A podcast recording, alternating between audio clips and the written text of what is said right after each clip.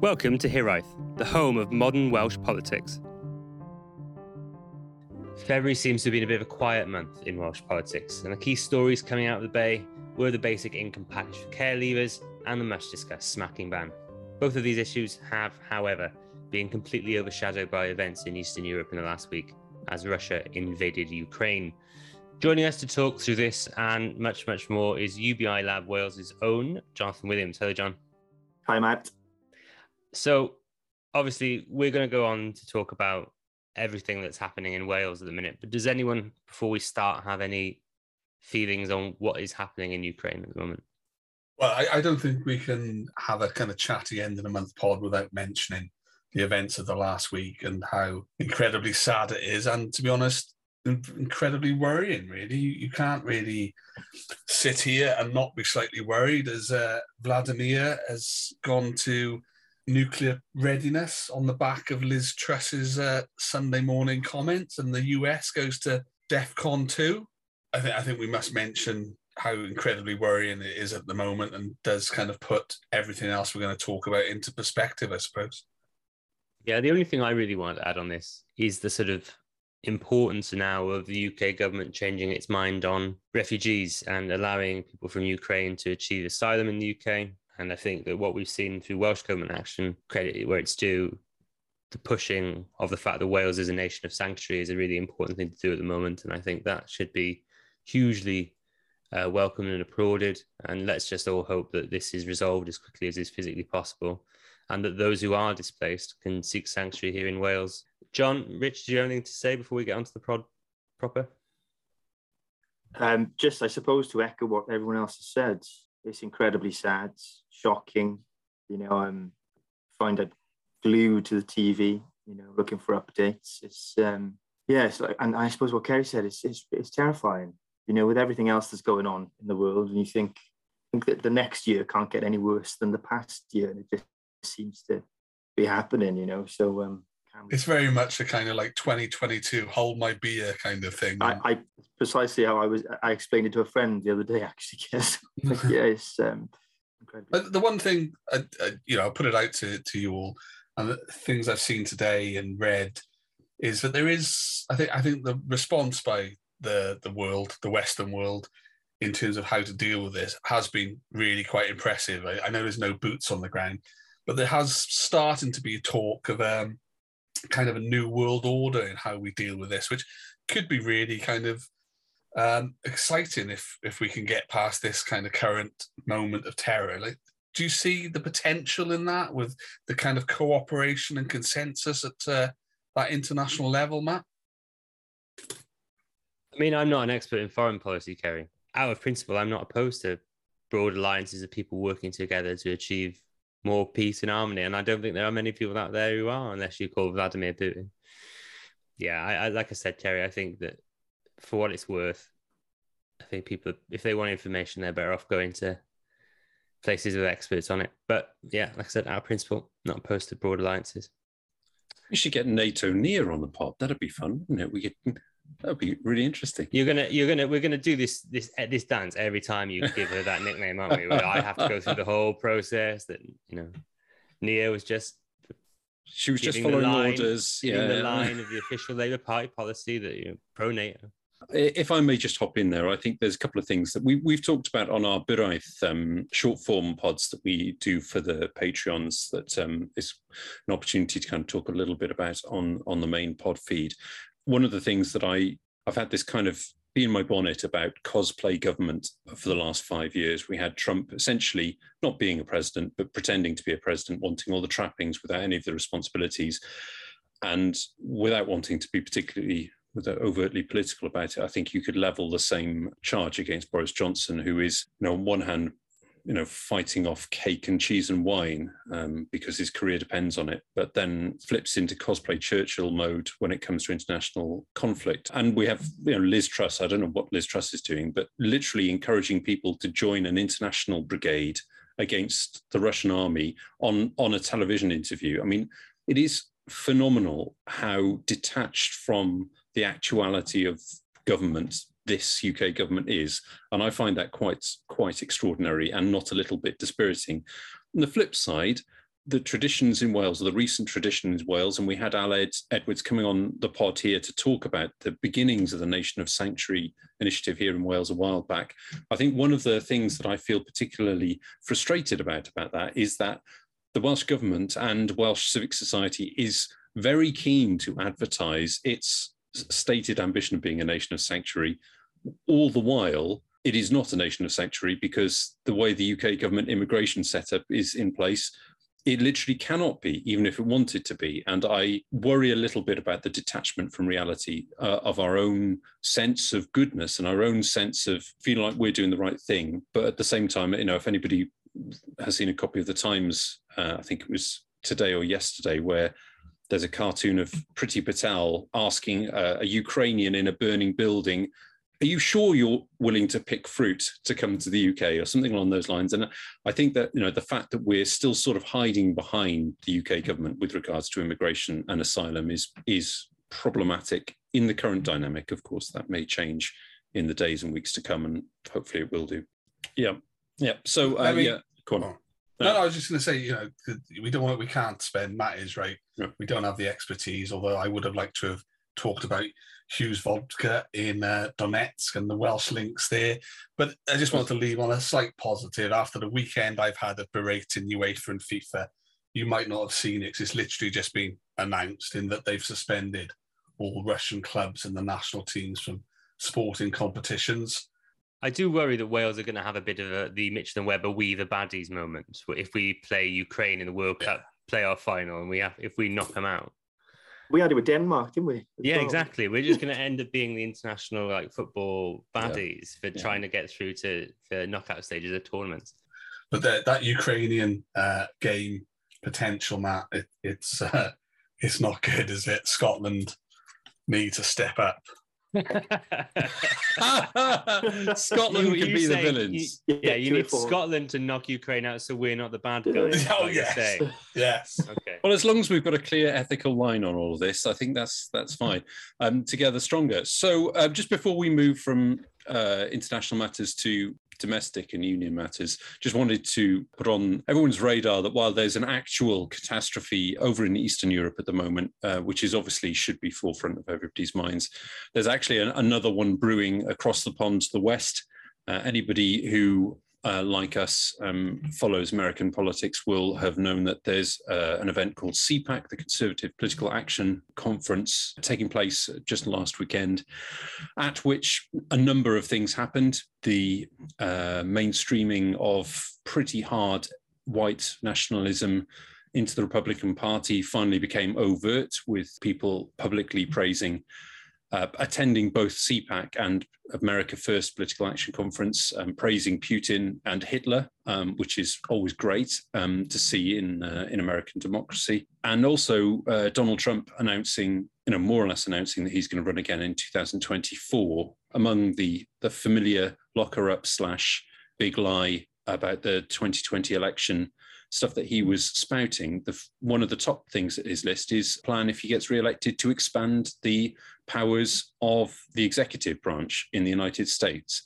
And I think we all need to think about how lucky we are that there were a few Republicans of integrity that stopped him overturning the 2020 election. Because if we were in this situation, with the situation unfolding in Eastern Europe at the moment, with Trump in charge, then I think we, you know, I'm not saying that Biden is a, is performing to an incredible standard, but at least he is vaguely coherent and is actually trying to support the Ukrainians. Um, whereas, uh, you know, one doesn't have to uh, um, think too hard to imagine um, Trump selling Ukraine down the Danube. What's the what's the river? Dnieper. So we're, we're experts of foreign policy and geography. Then is that what we're all saying? Thanks. Yeah.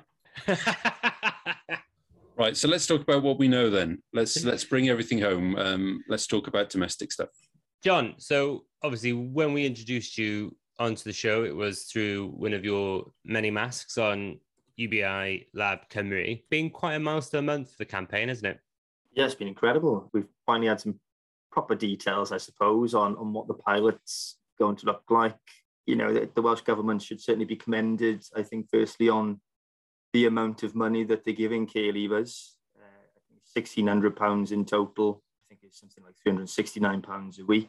which far exceeds the Joseph Rowntree's minimum income standard, which was about 213 pounds um, before the cost of living crisis. So that's far exceeded the lab's expectations. There's around 500 people now that are going to be eligible for it rather than 250, which they had initially proposed.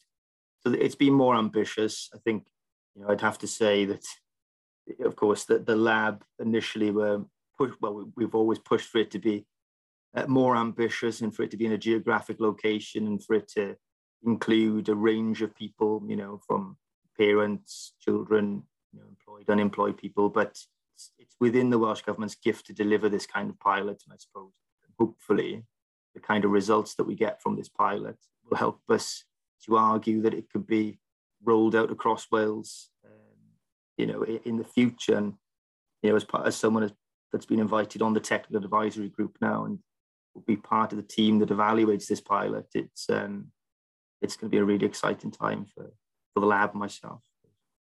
So, John, I know you're on the, the advisory board. I've got a couple of questions on the, on the data side of things for you. So, like you said, should be about 500 people now on this trial. Do you think that's a large enough cohort to get statistically significant bit of data from it? And also, what kind of stuff are they looking for from this trial to see if it's been a success or not? I think I would have had well, I, we had reservations. I think it's fair to say, you know, when uh, they announced it was going to be 250. I think the fact they've expanded it now to 500 is is certainly a, a lot more positive, and I think that's, I, you know, I'll be honest with you, I would have preferred it to be a lot more. You know, I, I think anybody advocating this idea wants it to be as many people as possible, but I think 500 should give us, uh, you know, some robust data in terms of uh, what impacts this could have on people. Um, and in terms of, of, of the impacts, I suppose, you know, what we're looking for, the usual things, you know, does it significantly improve physical and mental well-being? You know, will it improve educational attainment? Um, so, you know, will, will care leavers continue in their education or will they go back to school or, you know, that type of thing? And I suppose, you know, whether or not they'll be entrepreneurial as well. So, you know, you might find that people are setting up small businesses um, and doing that sort of thing as well. So I think those that's the type of data they'll be looking at, among other things that you know I'm sure people on the on the committee that are far brighter than me that will uh, will, think about as well. But um, yeah, uh, a, a, range of things. Uh, like you said, I think the reaction to the announcement was very positive, both in terms of uh, for a lot of people, the way it was targeted, the amount of support, but there were a, a, a, number of critical voices. How involved will those critical voices be in the determination of whether this has been a success or not? For example, the advisory board is the advisory board made up of exclusively people who uh, have been passionate campaigners for the policy in the past, or will there be people who can be critical friends to it? No, I think that well, it's certainly not made up of people who have been advocating this for a very long time. Um, you know, there are people who, I suppose, that there's some people on the board that are perhaps uncertain about the idea. I think that's a good thing. I think the way that you know the term that you use there, critical friend, is precisely what you need now. I think you need to be objective about this. Those voices who perhaps will see things that someone like myself will not see because obviously I'm, you know, pushing this policy so passionately. Is um, yeah, well, I know that there's not people. I know that people on there uh, have not been advocating this all of their lives or, or for a significant amount of time. But uh, you know, hopefully they will add something different to the group and uh, and allow us, like I said, to see things that might not necessarily have seen if uh, if you you know sort of not not rose tinted glasses, or something to that effect at least. I think I think one of the things we've got to say about it John, and I, have messaged you about part of it when you were announced on the on the group. Whether it's UBI or not, I think we've got to applaud Welsh Government for the policy in terms of care leaver support. And you know, we can talk about the UBI side of it, but in terms of what we're doing for those who are most vulnerable, with so little, with no, you know, support, I, I, I think it's one of the best Welsh Government policies of the 20 years of um, devolution, to be honest it's not UBI, is it? And and I don't think any pilot would ever be a, a universal basic income. I think you could sort of design something that could be as close as possible to it by, for example, you know, putting in a geographic location and having a wide range of people. But I think you're absolutely right, Kay. You know, it's you know we've had a conversation about this. It's um, it's an excellent policy for a group of people who are incredibly vulnerable, you know, and deserve deserve support. Uh, can I ask a question about this? I think I think back to when this all got was announced initially, and and largely speaking, there's a perception that Mark Drakeford accidentally announced a UBI pilot. How close do you think this policy, which I agree with you, Kerry, actually, I think it's a really good care leavers policy. How much of it do we think is actually what Mark Drakeford intended back after he won the election, and how much of it has evolved because of the involvement of the greater sort of UBI campaign community in Wales and beyond? Yeah, it's a really interesting question, that isn't it? I'm not too sure whether the amount of payment would have been quite as high had it been a targeted had been targeted support for care leavers unless the UBI campaign had been involved because there was a pressure to set it at a level where it could theoretically still be a proper basic income trial as opposed to just targeted care leave support, which is very worthy in, its, in and of itself, but not, not a basic income trial. So it's good that the care, it's good, I think, that the basic income campaigns have been involved in that to get it to such an ambitious level. But I do go back, and this goes back to the questions we had when we had John on the pod before, really. And this is stuff that has come out in, I mean, the, the Welsh Affairs Select Committee at, at Westminster doing uh, doing an inquiry into the Welsh benefit system. And one of the things they repeatedly asked about was, does labeling this as a, a UBI pilot actually damage it? Because it takes away support for targeted support like this by people who really don't like the idea of a universal basic income. And, it, and it's not really a trial of UBI because, of course, £1,600 a month will benefit 500 care leavers, but that's not what you're looking for in a basic income pilot. You, you know, I, I, I go back to it all the time. The the Rhodri Morgan line, you know, services reserved for the poor quickly become poor services. The idea behind universalism is that everyone can benefit from it, and everyone can see the benefits in it more widely through society. And that is the, one of the major arguments for UBI is that everyone gets it because it you see different advantages all across the, the piece. So it's it's a fascinating question, and you have to wonder if Julie James hadn't slightly misspoke the weekend after the Labour won the election, whether you would have seen well one a basic income pilot of any kind, and two such generous support for care leavers. I'd forgotten it was Julie James. Yeah, sorry. Yes, I thought it was Mark Drakeford. Yes, Julie James. I do remember now reports from behind the scenes in Welsh in Welsh government after that interview, wasn't there? At the end of the day, what I, what I worry about a little bit is what happens when this trial finishes um, for care leavers, because if it's proved to obviously be life changing for those care leavers compared to care leavers who would not have had this support payment after leaving care, which one would imagine that it is, is it going to be continued and is Welsh Government going to fund that in the future? That is a, a really interesting question. Is this Welsh is the Welsh Government going to find for the rest of this term or even going beyond that the money to do this for all care leavers? And if not, I mean they're in a bit of a bind because you know the, the results of their own experiment will be proving to them that it is useful and of course makes a huge difference and yet they'll be under pressure to do it no matter what. But you know, because the evidence will be there to prove that it makes a difference. I, I'm, I'm I find it very very interesting to see what what the politics of this are going to be. I know that that's a sidebar to actually making a difference to the lives of the care leavers, but I, the Welsh government just seems to be making traps for itself further down the line, and I'm not sure whether it's canny enough to avoid them. What do you think, chaps? It would certainly help if they had welfare powers, wouldn't it? Matthew, now you know that that's something that's better delivered across all peoples of the union together, um, no matter what. And um, I think it's very unsocialist of you to um, to suggest otherwise.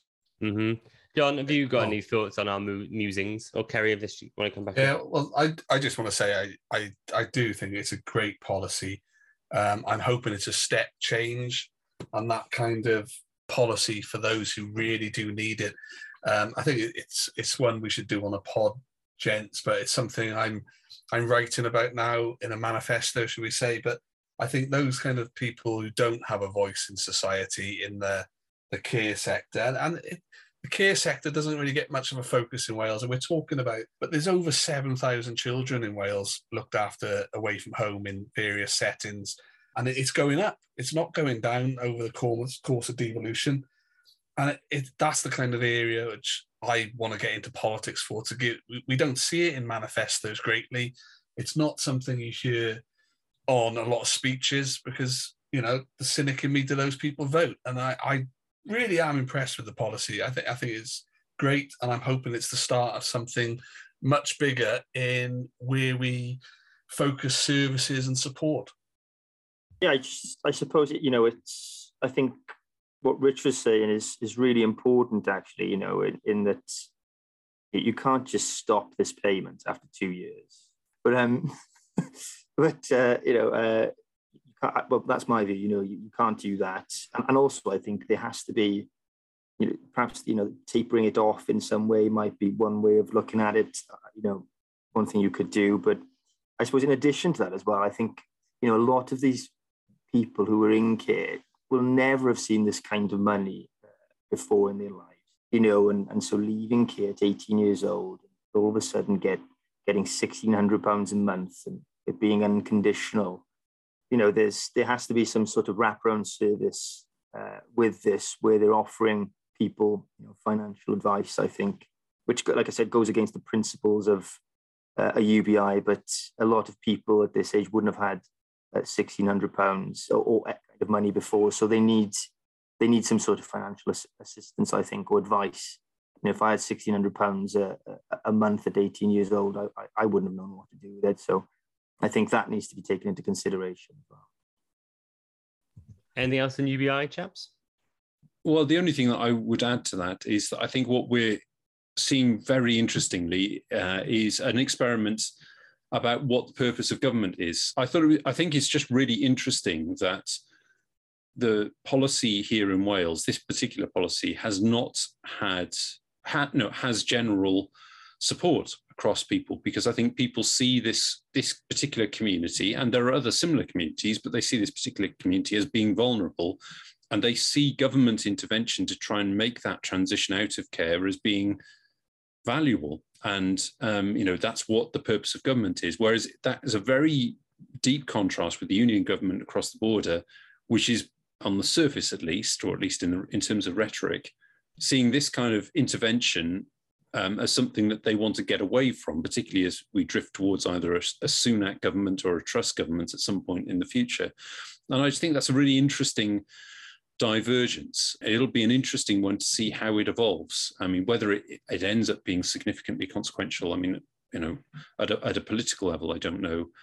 But I think it does again indicate that the Welsh Labour is closer to public opinion in Wales than the Conservatives are across the border. And I think that's a really interesting thing that we will have to just keep an eye on uh, over the course of this policy running its duration. And then when it does come to the end of its um, pilot phase, um, we'll evaluate then about what the public think about it. And it would be really good. I mean, imagine a world where we actually had Wales only polling on a regular basis where we could actually test public opinion on these things and kind of track that stuff over time. I mean, it would be absolutely amazing. But there we are. When our Patreon hits uh, a million pounds a month, uh, we'll commission YouGov ourselves to get that polling done. They'll only be able to tell us exactly what's happening in Wales and the West Midlands. So, well, yeah, be interesting for Birmingham Council as well. Then maybe when the Patreons get us a million quid, we'll set up our own polling company and do it that way. We'll do it that way. John, another thing you, you I mean, you've had a very busy couple of weeks, but another thing you wrote recently was about the smacking ban's introduction in Wales would you be able to talk us a little bit about what you wrote for National? So another hat that I've acquired uh, over recent weeks is uh, being the National's legal beagle. And I, first one I picked was quite a controversial topic, uh, to say the least. And yes, it's something that's coming in. Oh, it escapes me now. I think it's the 21st of March that is coming in. Essentially, it's banning all all use of physical force uh, to discipline your child. So they're taking away uh, the reasonable punish, punishment and element of uh, of a defence, which was used to be a defence. Sorry, for for smacking your child. So yes, it's coming into force. Obviously, there's I can't remember his what's the, the Senedd member's name now. Um, he's up in the north. Well, he, I think he called it. You know, what did he say? Soviet culture. Uh, yeah, Was return it- to the I think stars. Gareth Davies. Gareth, Gareth Davies, yeah. You know, James to- Davis's brother. return to the Stasi, I think he said. And so I had to allude to that in the piece. I thought, well, it, the Stasi hasn't made a comeback in Scotland anyway. So, uh, you know, and they've had it for quite some time. I, I didn't want to give, I didn't really give an opinion in it. You know, I just wanted to lay out the facts uh, in the piece. Thanks, John. It's it's um like you said, there's been a bit of controversy around it. Do, do, it's one of these areas where do you think that that is manufactured controversy, and do you think that actually most people are in favour of the move to remove this as a defence? I, I think it is manufactured. I think, unfortunately, uh, a lot of it is uh, manufactured controversy.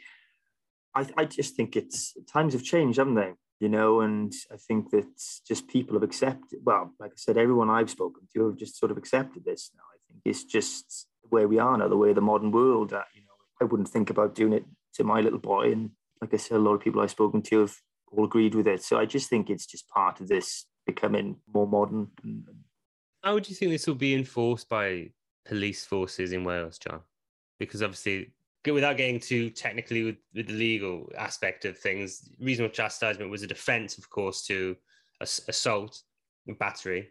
So there's still a chance that police forces could not see the need to bring parents in for acts like this, isn't there?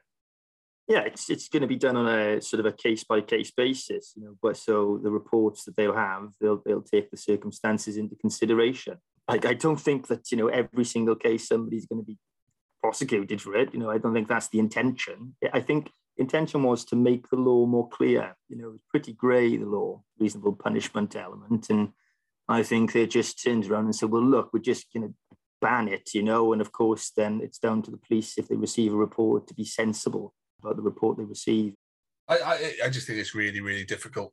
I was brought up probably with the odd tap as well, but it's not something um, I'm against. I'm just interested to see how it will improve uh, the wider kind of issues, which we talked about again.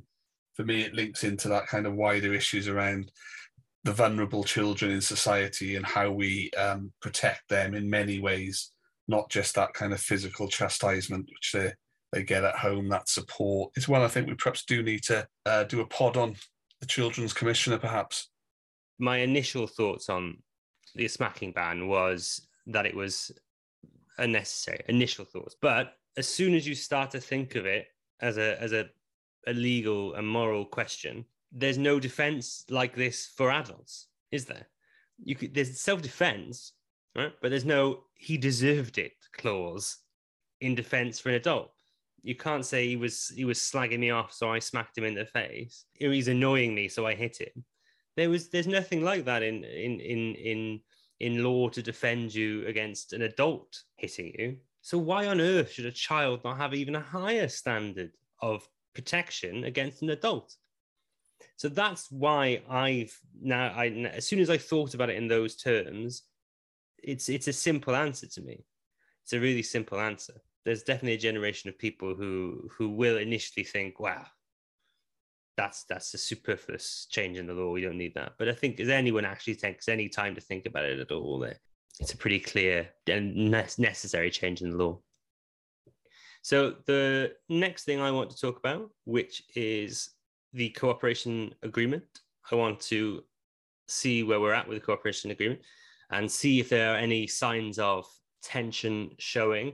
So uh, the one thing I want to bring up in, in to highlight this question is the recent debate we had in the Senedd on rent controls, a legislative proposal by Mabon ap the Plaid Cymru spokesperson for housing. Um, now, to me, it feels as though them pushing forward, Plaid pushing forward with a, a measure like this, when there is already something in the cooperation agreement to deal with rent controls, there'll be a white paper soon. It feels like Plaid are trying to have their cake and eat it, be part of government and be able to use opposition debates as a stick to beat Labour into acting faster. You'd feel as though with the cooperation unit in place and with this very, uh, very detailed memorandum explaining how all disputes can be uh, resolved within the cooperation agreement.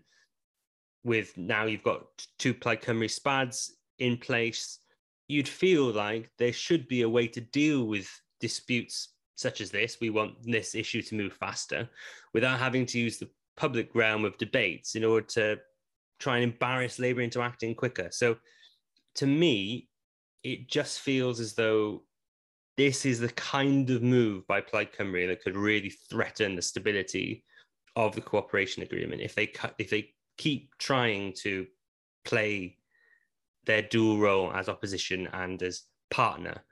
Um, I think it will lead to annoying the Welsh Labour Party, and I feel as though there's a real risk that if they're not careful, Plaid will be outmaneuvered by Welsh Labour in government too. I don't know if anyone has any thoughts on this. I, I got to be honest, Matt. I think you're a lot closer to the coal face on it uh, than I am. I, I haven't really seen anything in the in the kind of working world I've got or what I've read that these kind of tensions are there. I, I don't doubt what you said is probably developing, but I just I just haven't seen it yet at the moment. That it's just been a really quiet month in the the Senedd for me. So I just haven't seen that. It really has been the UBI care leavers uh, pilot, which has dominated for me. Yeah, maybe maybe it is too quiet, Kerry, and I'm just you know creating imagined slights. But to me, it just feels like the sort of thing that could be resolved behind closed doors and not need this public forum to to air the grievances. Rich, I can see you formulating something. Yeah, I mean, it, are there elections on the horizon, Matt? Uh, yes, there are. Um, if you're essentially a junior party in a coalition that is you know, as close to a coalition as it's possible to be, do you have to inspire and activate your support base? Is housing one of the central planks of the Plaid Cymru campaign at the moment? Of course it is. If you are quietly you know, doing things behind closed doors, with the Welsh Labour government, and then the Welsh Labour government is seen as the front runner on all of this stuff. Is that going to be helpful for you in the upcoming elections? No, no, it is not. Um, so I think you know, Welsh Labour have got tougher skin, frankly, than you know this kind of thing because we've seen you know similar um, debates like this over over the years, uh, even in the time of the compact to move Wales forward for those vintage Senedd watchers like myself um, from the previous Senedd. It happens. It's the reality of politics. It is it is really important for key issues to get their airing in public for political parties because how else can you be seen to champion what is important for your base so behind the scenes it may be a little bit of um, uh, grit in the machine. But I, I, don't think Welsh Labour are that delicate a flower that this kind of thing will really destroy them. It might irritate them. You know, there's no indication at the moment that the com the what is it called? What did you say? It's not the compact. It's, it's not. Well, the the compliance agreement. Or the compliance agreement yeah. probably known by the end of time. Yeah, it's barely got started. There's a lot of there's a lot of water to run under the bridge, and not, it just feels like there, there will be teething troubles, and frankly, there'll also be campaigning. I mean, there'll be more campaigning this year with local government elections just a matter of months away than there probably will be next year. As long as it doesn't jeopardise this promise to get more members in the Senate, and uh, we'll get some Greens in there as well, Kat. So. Uh, That's a lovely link you've just provided that with me, Sean. Honestly, you well, I'm over the segues, you know. We were just going to talk about that. Paul. so, um, yeah, so there has been a poll out today saying that there is a majority of people in favor of expanding the Senedd. So the poll showed quite a stark generational and linguistic divide, with 61% of 16 to 34 year olds wanting to see more members of the Senedd um, compared to just 34% of those aged over 55. Unsurprisingly, there's a majority of Welsh speakers in favour of increasing the number of the Senedd members compared to uh, less monoglot English speakers in favour of expansion, expanding the Senate. But it does show that there seems to be broad consensus behind expanding the Senate. But I suppose this then boils down to the question of how will it be reformed and whether the 12 million expert panels that Wales has had looking at Senate reform can survive the brutal, harsh light of political reality. Um, we've talked a lot on this pod in the past about how the most likely scenario is probably something called Super D'Hondt or Plus.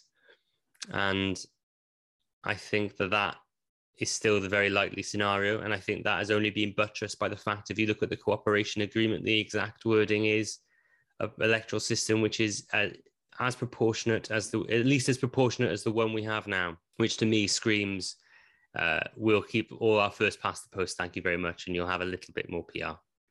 But um, I'd be fascinated on your guys' thoughts on on the likelihood of of genuine uh, electoral reform or the chance of uh, chances of Wales getting a hundred Seneddwyr anyway? Uh, it's not going to happen, is it? There's not going to be electoral reform. There might be an expansion of the Senate, but there's not going to be electoral reform. Uh, when we spoke to Steve Thomas uh, last week, I think he he basically I, mean, he injected a lot of reality into the discussions we were having about local government reform.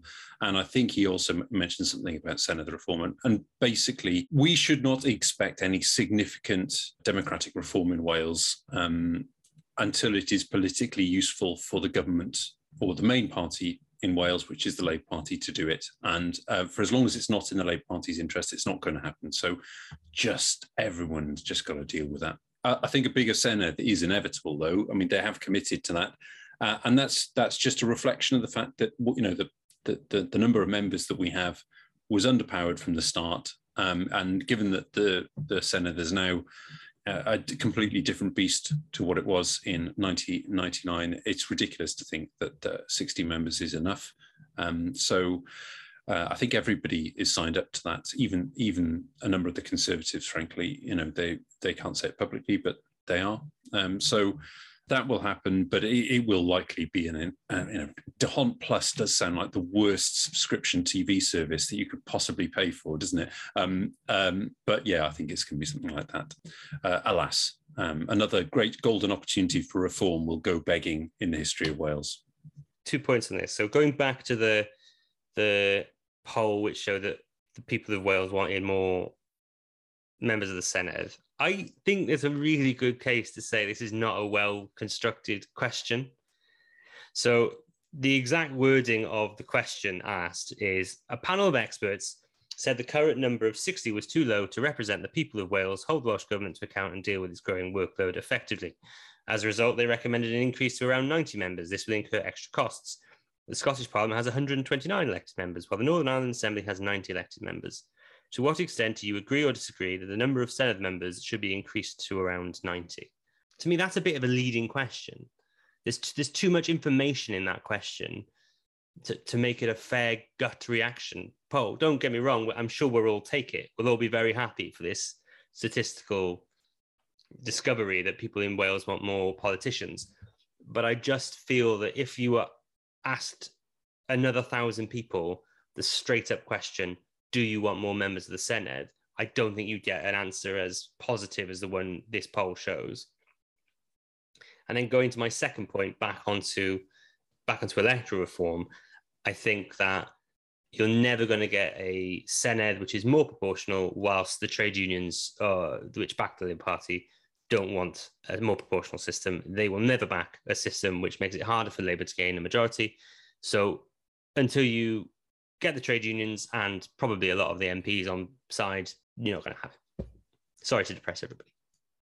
Well, well, I agree with you, your second question. I think the, the reality of that first question, and let's you know, let's try and channel our inner Steve Thomas and um, uh, deal with the reality. I think if you asked a thousand random people across Wales, do you want more members of the Senedd, and there was an option for what is the Senedd, that would probably come out as the most popular reply on that particular question.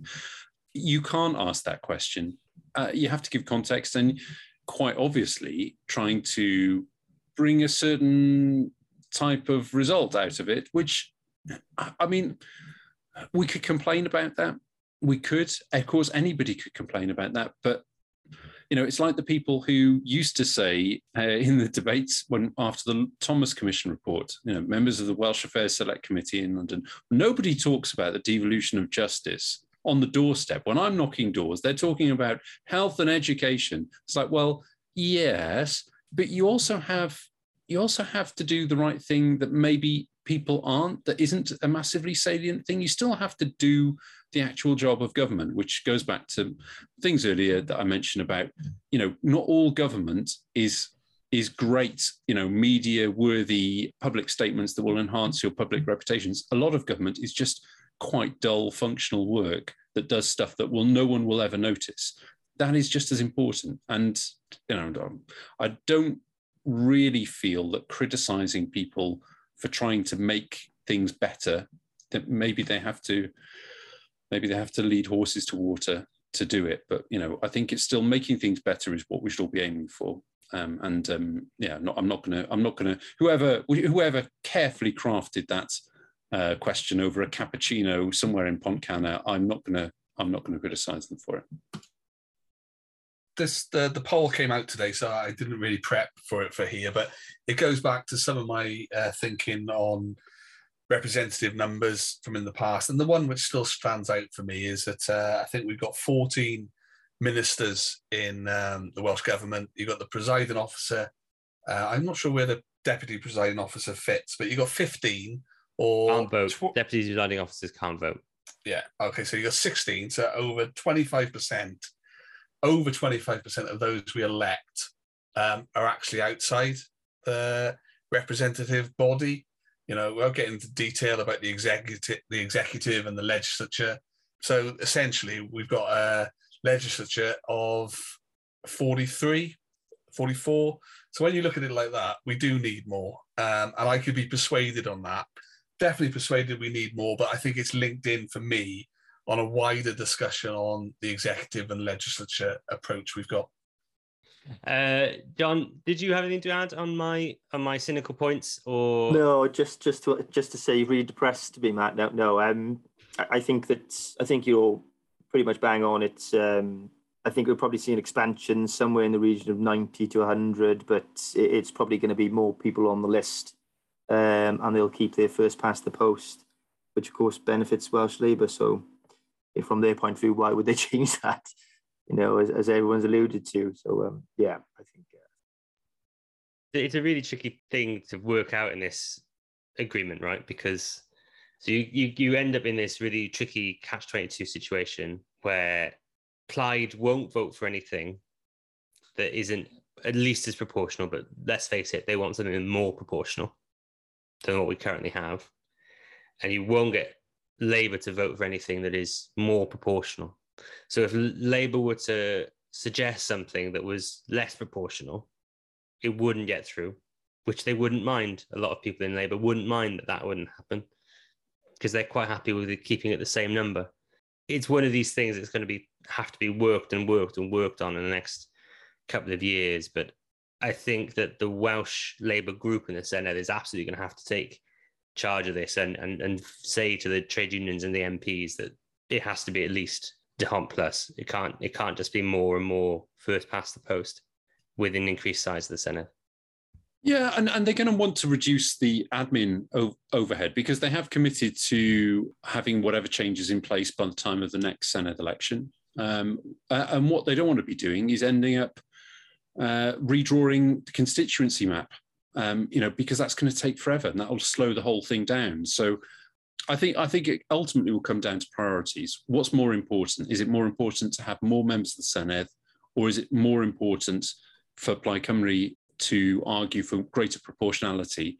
And I think in that, you know, in that circumstance, more Senedd members will win because the hope would be that the the more Senedd members there are, that naturally there will be a greater diversity, you know, not just political diversity, but you know, one would hope diversity of thought across the whole uh, chamber. Um, but uh, the argument that I think, and, and I think this is where it gets interesting, the, you know, if the Labour Party refuses to budge from the level of proportionality, then the leverage that Plaid Cymru has, well, Plaid Cymru can argue for more members. Um, and say, well, okay, we'll maintain the current level of proportionality, but we push the, you know, go from whatever it was originally, like 80 go up close to 100, if not 100. So, you know, there's an argument to be had there. And, and, and let's, again, let's stick with pragmatism and reality. Plaid Cymru will want to have a bigger Senate the next election. And if Labour Party say, well, you can only have that if you do it this way, then ultimately that's probably what will happen. You know, that will be imperfect, no doubt, but it'll be better than where we are now.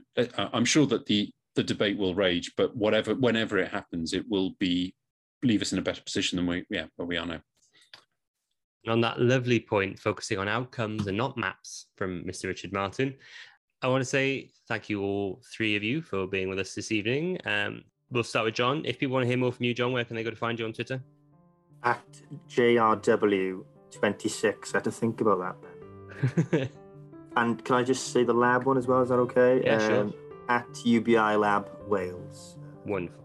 And if you've enjoyed what you've heard this evening, please do not forget to find Hiraeth on our socials on Facebook and Twitter at HiraethPod or on our brand new shiny website, www.walespolitics.com. Thank you for listening to Hiraeth.